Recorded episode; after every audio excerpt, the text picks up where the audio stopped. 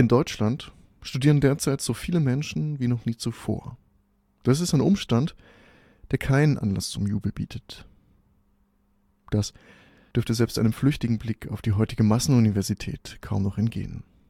Und tatsächlich klagen sie, die Lehrenden und Studierenden, sie klagen über verwaltungstechnische Zumutung, über chronische Unterfinanzierung, sie klagen über überfüllte Seminarräume und Hörsäle, über ein schlechtes Betreuungsverhältnis, den Verfall der Lehre, sie klagen über prekäre Beschäftigungsverhältnisse und lange Schlangen in der Mensa. Für immer mehr Menschen wird das Studium zu einer Tortur, einer Tortur, die sie in die physischen und psychischen Belastungsgrenzen treibt. Dass die Universität ohnehin nicht der Ort ist, an dem man sich nach Erkenntnis strebend mit Dingen beschäftigt, die einen interessieren, ja gar kritisch zu denken lernt, das weiß zudem jeder, der einmal irgendwas zu tun gehabt hat mit der akademischen Sphäre. Die Frage, wozu ein Studium dann überhaupt taugt, beantwortete die Sächsische Junge Union vor einiger Zeit. Sachsen ist Spitze in Wissenschaft und Forschung. Deshalb sind sächsische Produkte und Dienstleistungen innovativ und behaupten sich im globalen Wettbewerb. Dies sichert Arbeitsplätze auch in Zukunft und ist Ergebnis guter Bildung. Denn Praxis braucht auch Theorie, um Erfindergeist zu beflügeln. Soweit die junge Union in Sachsen. Die Universität Leipzig formuliert dazu in ihrem Leitbild ganz Ähnliches. Die Universität fördert die Entwicklung ihrer Studierenden zu kritikfähigen und toleranten Menschen, die in der Lage sind, Initiative zu entwickeln und Verantwortung zu übernehmen. Die Universität bildet Führungskräfte für den eigenen Bedarf und für andere aus. Die zu vermittelnden Fähigkeiten gehen deshalb über im eigenen Sinne fachwissenschaftliche Kompetenzen hinaus. Sie betreffen gleichermaßen auch soziale, Kommunikations- und interkulturelle Kompetenzen und Führungsqualitäten soweit das Leitbild der Universität Leipzig, nichts als Phrasen, euphemistische, affirmative Phrasen, aus denen eine Drohung spricht. Die Drohung des ganzheitlichen Zugriffs auf den Einzelnen im Interesse des Wirtschaftsstandorts. Genau damit ist über den Zweck von Universität und Wissenschaft im Prinzip schon alles gesagt. Wir sind in einem Wettbewerb, national und international, und es ist wichtig, dass eine Universität klar erkennbar dasteht. Das heißt, ein Profil muss nicht bedeuten, dass es nur sehr eingeschränkte Möglichkeiten gibt. Zum Profil kann es gehören, dass die Universität sehr viele Fächer hat, sehr viele Kombinationsmöglichkeiten, aber sie muss das auch nach außen gut kommunizieren können. Ich würde das nicht als Zwang bezeichnen. Das liegt äh, im gegenwärtigen System, in der Konkurrenz um Gelder und auch um Studierende. Studiert wird für eine bessere Startposition, eine Startposition im Spiel des Lebens, da genau das aber auch unzählige andere tun, wird der Vorsprung, den man sich gerade erarbeitet hat, vorweg schon relativiert. Also gilt es sich konkurrenz- und anpassungsfähig zu machen oder zu halten, flexibel zu sein und zugleich einzigartig. Der Besuch der Universität soll die Studierenden schließlich auf die Anforderungen vorbereiten, auf die Anforderungen einer Gesellschaft, die die Befriedigung menschlicher Bedürfnisse nur als Abfallprodukt kennt. Eine Gesellschaft, deren geschichtlicher Fortschritt sich darin erschöpft, in ständiger Veränderung auf der Stelle zu treten. Die Studierenden sollen sich zurichten auf ihre Rolle als stützende und optimierende Elemente, Elemente der sich permanent vollziehenden Katastrophe kapitalistischer Gesellschaft. Die Universität ist dabei nur ein exemplarischer Ausdruck einer allgemeinen Tendenz, der Erosion aller Ansprüche jenseits der Anpassung ans Bestehende. In ihr zeigt sich ziemlich beispielhaft ein von dieser Ideologie getragener Zuschnitt auf die aktuellen Anforderungen des Warensystems. Dazu passt hervorragend die Universität. In der Wissenschaft nichts anderes ist als methodisch geleitete Idiotie. Eine Idiotie, die schlafwandelnd ihrem pluralistischen Dogma folgend immerfort Varianten desselben meist nichtssagenden affirmativen Mülls produziert und sich eben nicht einmal ihre eigenen Voraussetzungen bewusst macht. Die Akademikerinnen erliegen dem innig vorgetragenen Selbstmissverständnis, Wissenschaft sei das Gegenteil von Ideologie. Tatsächlich ist es besinnungslose Theorieproduktion, die in unzählige Disziplinen zerfällt. Die Wissenschaft verleugnet ihre wahre Stellung und Aufgabe in der kapitalistischen Gesellschaft. Einen kritischen Anspruch hat sie längst aufgegeben. Zum Beispiel das Ringen um Wahrheit, zum Beispiel dem Wunsch, nach einer vernünftigen Einrichtung der Welt. Gegen das Verramschtwerden in der akademischen Wühltruhe vermag auch Kritik sich kaum zu wehren. Nicht selten gilt sie gar als interessanter Beitrag, als Bereicherung, die gefällt, aber nicht weiter stört. Und wenn sie sich tatsächlich mal anschickt zu stören, wird sie als unwissenschaftlich disqualifiziert und entsorgt.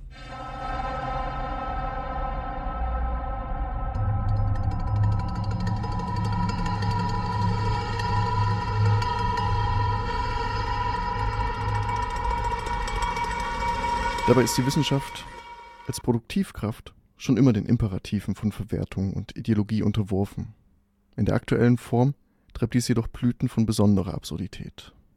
Geistes- und Sozialwissenschaften richten sich nach Verwertbarkeit aus, nach Effizienz. Auf der verzweifelten Suche nach Relevanz beschneiden sie sich immer mehr und entdecken zum Beispiel soziale Kämpfe als zu beforschende Innovationen.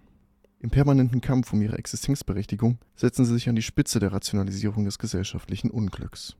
Im Rahmen der universitären Lehrveranstaltungen sollen Studierende vor allem Kompetenzen erwerben. Gleichgültig gegenüber jedem Inhalt soll analysiert werden. Es soll aus verschiedenen Perspektiven argumentiert werden und konstruktiv gestritten werden. Der Impuls zur Kritik kapituliert früher oder später vor dem substanzlosen Diskurs. Wer diesen Stoffbewältigungswettbewerb erfolgreich absolvieren will, muss die Fähigkeit mitbringen, Zwänge in Neigungen zu verwandeln und Neigungen in zweckmäßige Formen zu pressen. Es gilt, sich die Erfordernisse des Studiums zum eigenen Anliegen zu machen. Als hilfreich erweist sich dabei der identitäre Bezug auf das eigene Fach und den zukünftigen Berufsstand.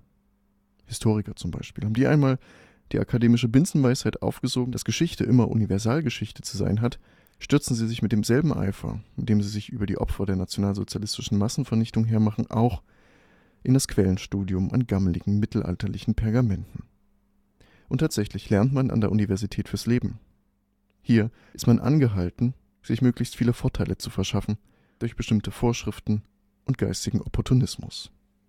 Dabei gilt es, Erfolge stets genauso als Chance und Motivation zu besetzen, wie das eigene Scheitern, damit es nicht zum Scheitern auf ganzer Linie wird. Um die eigene Existenz irgendwie positiv zu besetzen, müssen Studierende ein erhebliches Maß an Selbstbetrug leisten. Denn die Vorstellung vom erkenntnisreichen Studentenleben ist eine, die mit der traurigen Realität meist wenig zu tun hat. Jedes Semester ist man damit beschäftigt, aus dem Vorlesungsverzeichnis der diversen Institute das herauszusieben, was noch als zumutbar erscheint und sich den restlichen Akademischen schon so lange wie es nur geht vom Hals zu halten. Die ausführliche Beschäftigung mit Gegenständen des eigenen Interesses lässt sich zumeist nur in Form unbezahlter Zusatzleistung zum eigentlichen Studium erbringen. Die universitäre Freiheit ist im Bestfall die zur Wahl des geringeren Übels.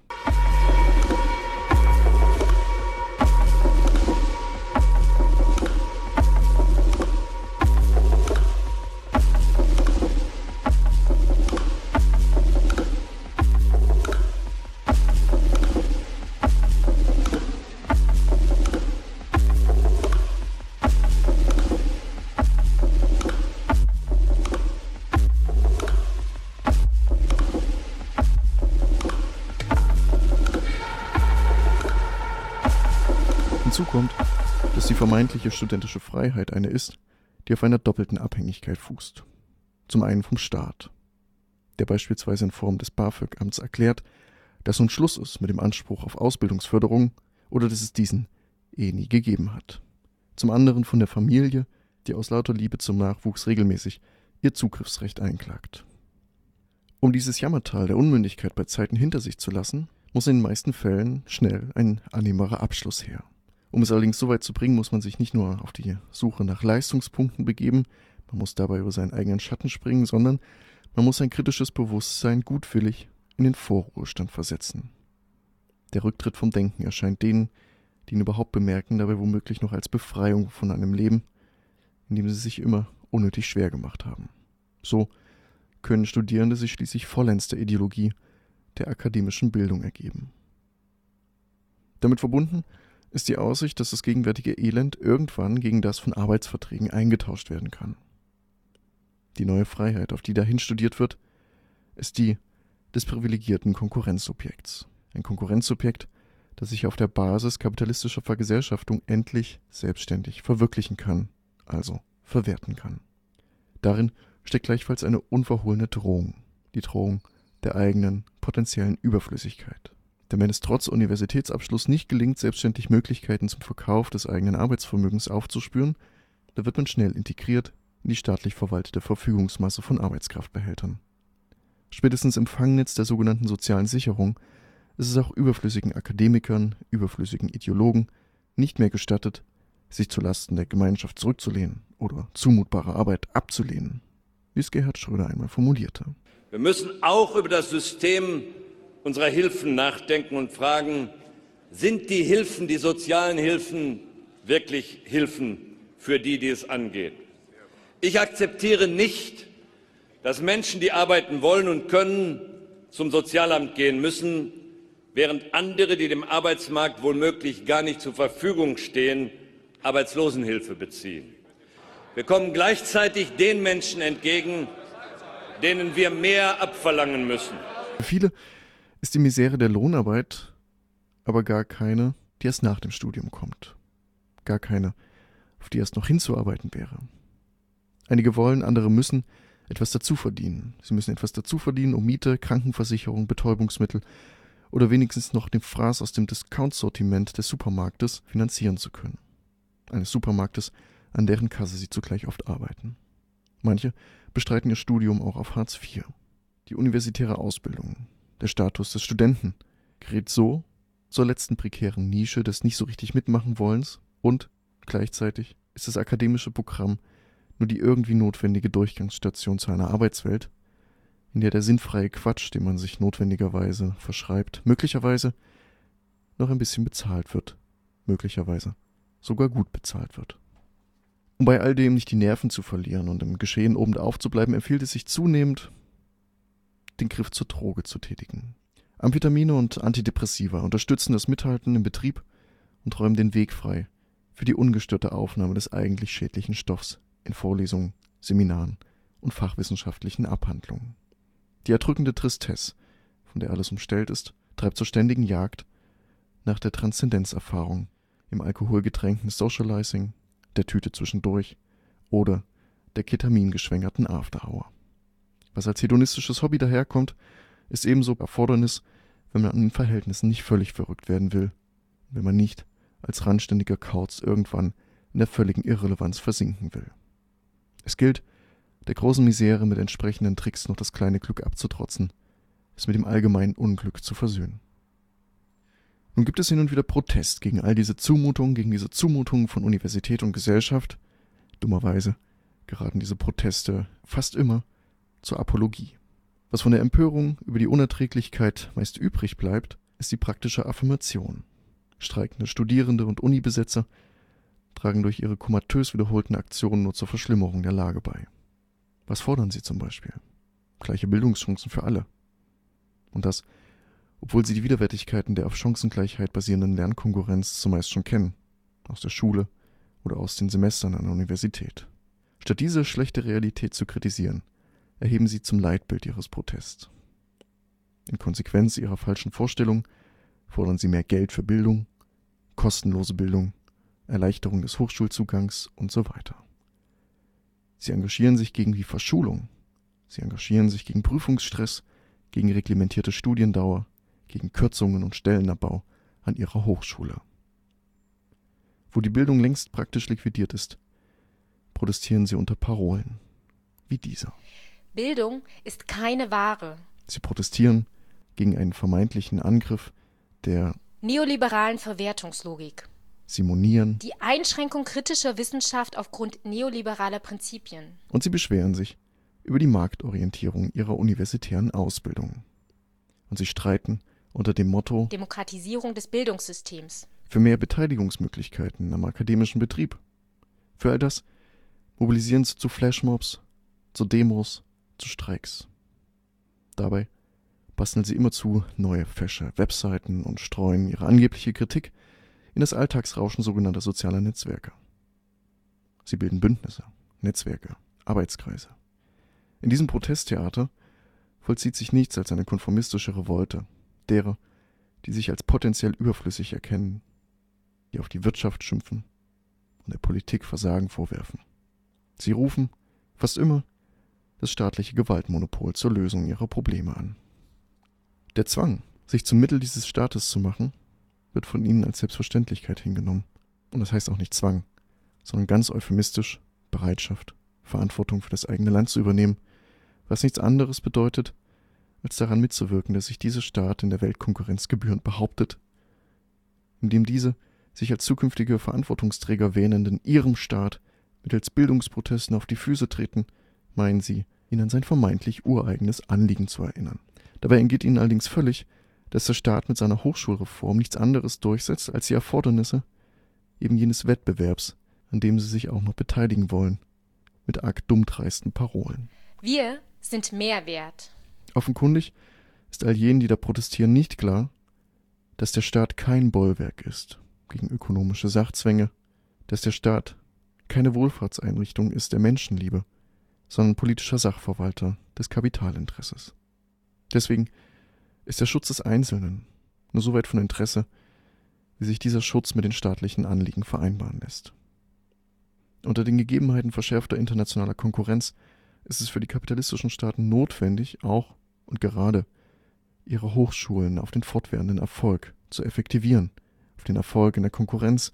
Dazu braucht es eine Hochschullandschaft und eine Form des Studiums, die dem Staat eine dem in seinem Interesse liegenden ökonomischen Sachzwang angemessene Sortierung liefert. Eine Sortierung in Elite und Masse, beide Richtungen, ökonomisch und ideologisch mit brauchbarem Wissen ausstattet und sie wettbewerbstauglich macht.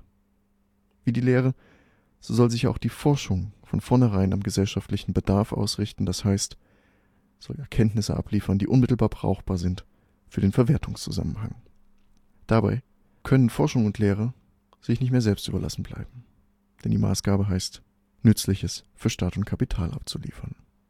So muss Forschung und Lehre per Evaluation direkt integriert werden in den staatlich kontrollierten Wettbewerb und die zukünftige Förderwürdigkeit der einzelnen akademischen Institute entscheidet sich genau in diesem Wettbewerb. Für die Anpassung an die gegenwärtigen Erfordernisse kapitalistischer Konkurrenz braucht es nämlich einen Pakt für Forschung und Innovation, einen Qualitätspakt Lehre und so weiter.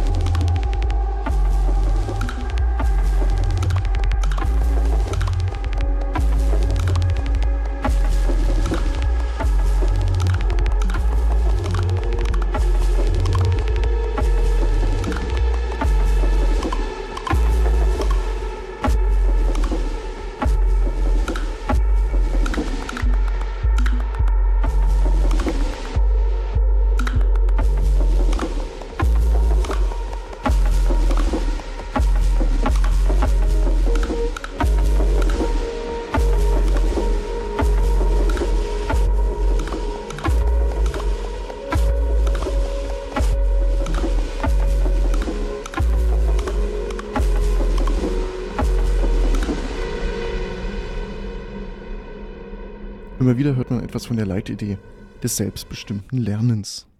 Und tatsächlich, ohne Leistungsdruck und ohne elitäre Hierarchien, wollen sich einige alternative Studierende immer mal kritisch mit den selbstgewählten Gegenständen auseinandersetzen und fordern dafür immer mehr Zeit und nötige Freiräume. Dabei gilt ihnen Autorität pauschal als repressiv. Sachautorität kennen sie nicht, Sachautorität als notwendiger Moment vernünftiger Bildungsprozesse so kippt dann die berechtigte Abneigung gegen den Schund, den man an der Universität stets reproduzieren soll, in eine pseudo-emanzipatorische Einfältigkeit. Man idealisiert selbstbestimmtes Lernen und autonom verwaltete Freiräume, um sich von niemandem eines Besseren belehren lassen zu müssen. Es ist letztlich ein Bestehen darauf, innerhalb des selbstgesteckten Rahmens ungestört von Kritik jedwede Dummheit betreiben zu dürfen. Darin ist der Rückfall hinter den Anspruch aufklärerischen Denkens beschlossen. Und fast allen ist eines gemein. Die Unfähigkeit, an der Misere des Alltagslebens noch zu erschrecken. Die Unerträglichkeit der Verhältnisse müssen ja auch irgendwie bewältigt werden. Nicht selten mit Hilfe externer psychosozialer Beratungsangebote. Von der Einsamkeit des kritischen Gedankens flüchtet man sich in die betäubende Harmonie von Gemeinschaften. Der alltägliche Existenzkampf in der menschengemachten Hölle erfordert Schlüsselqualifikation, erfordert das individuelle Leiden einer Gesellschaft von sich selbst abspalten zu können um es handhabbar zu machen. Der gesellschaftliche Irrsinn vermag sich gerade dadurch, durch die abgeklärte Ignoranz des Einzelnen, gegen ihre gesellschaftlich produzierte Not aufrechtzuerhalten. Und spätestens da wird klar, dass die Universität kein Ort ist, an dem das Versprechen von Erkenntnis eingelöst werden kann, dass ein solcher Ort in den gegebenen Verhältnissen überhaupt nicht existiert.